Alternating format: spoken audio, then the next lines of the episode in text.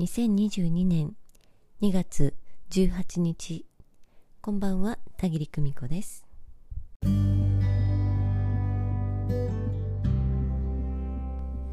日は魂の物語を紐解くというお話をしてみたいと思います。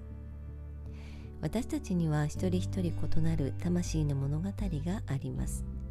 何度も何度も生まれ変わって積み重ねてきた魂の記憶それに伴って形成される魂の性質キャラクターというものがございます。それぞれがたどってきた魂の物語を紐解きお伝えするとこれまで、えー、どこかでうすうす分かりながら絶妙に回避してきたお題が浮かび上がってまいります。田切があなたの魂の物語を紐解きお伝えする活動をしています。霊視カウンセリングへのお声を頂戴いたしましたのでご紹介しようと思います。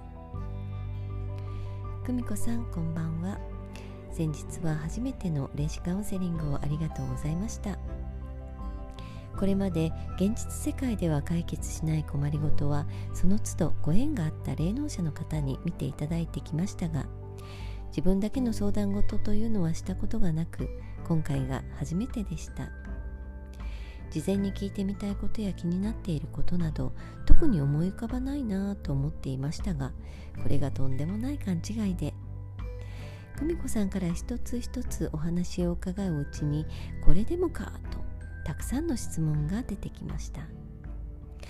魂の性質を言い当てられ家族や仲間から頼られることが多い割に自分のことは理解されないという深い寂しさも。ご家族はそれぞれ違う国からやってきた人たちが集まって生活しているかのように見えますとお聞きして確かにと笑ってしまいました。両親ともに自己主張が強く大人げない発言や行動が目立つのでそれを子供心にとても恥ずかしく思っていました。自分のことは極力見ないようにしてきた私です。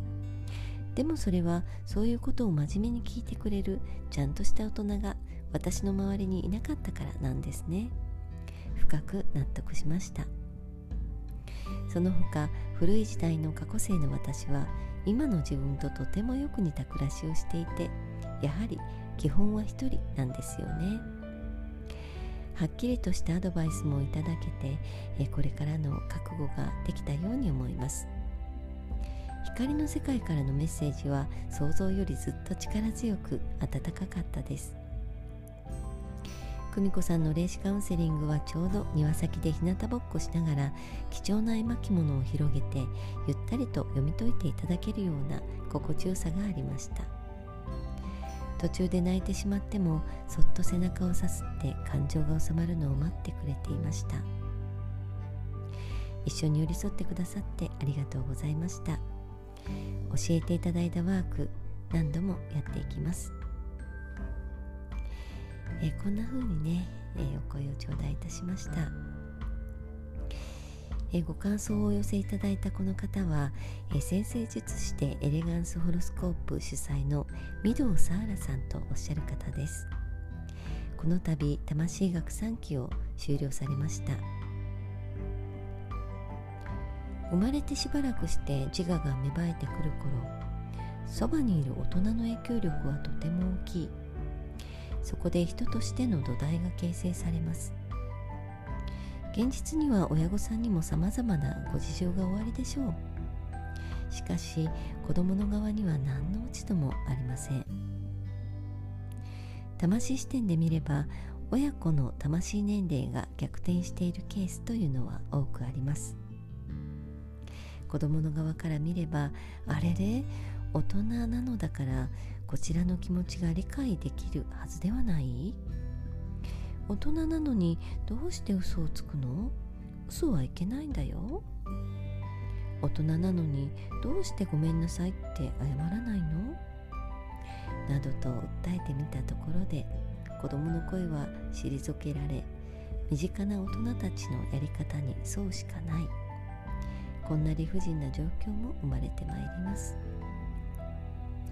あなたは何も悪くなかった。誰かを助けなければと思うのは子供の頃の状況によるものだ。そう誰かに言ってもらってもやっぱりモヤモヤしたものは残るでしょう。しかし思い出してみてください。無力だった子供時代は過ぎ去り今人生の主導権はすでにあなたの手の中にあります。ようやくご自分を救う番がやってきたのです。魂の核に梅干しのようなものがあります。柔らかいものに包まれた中に小さくて硬い怒りと悲しみの種がある。そのことに自ら気づくこと。目の前の出来事で心がざわめく時。その小さな種が何かを訴えていることがあります。私に気づいて私の声を聞いてと。一旦他人や自分を責めるのをやめて静かにその種の声に耳を傾け始めた時ゆっくりと長年抱えてきた荷物に気づき手放していくことができます。人は肉体にいる時は一人一人に分かれています。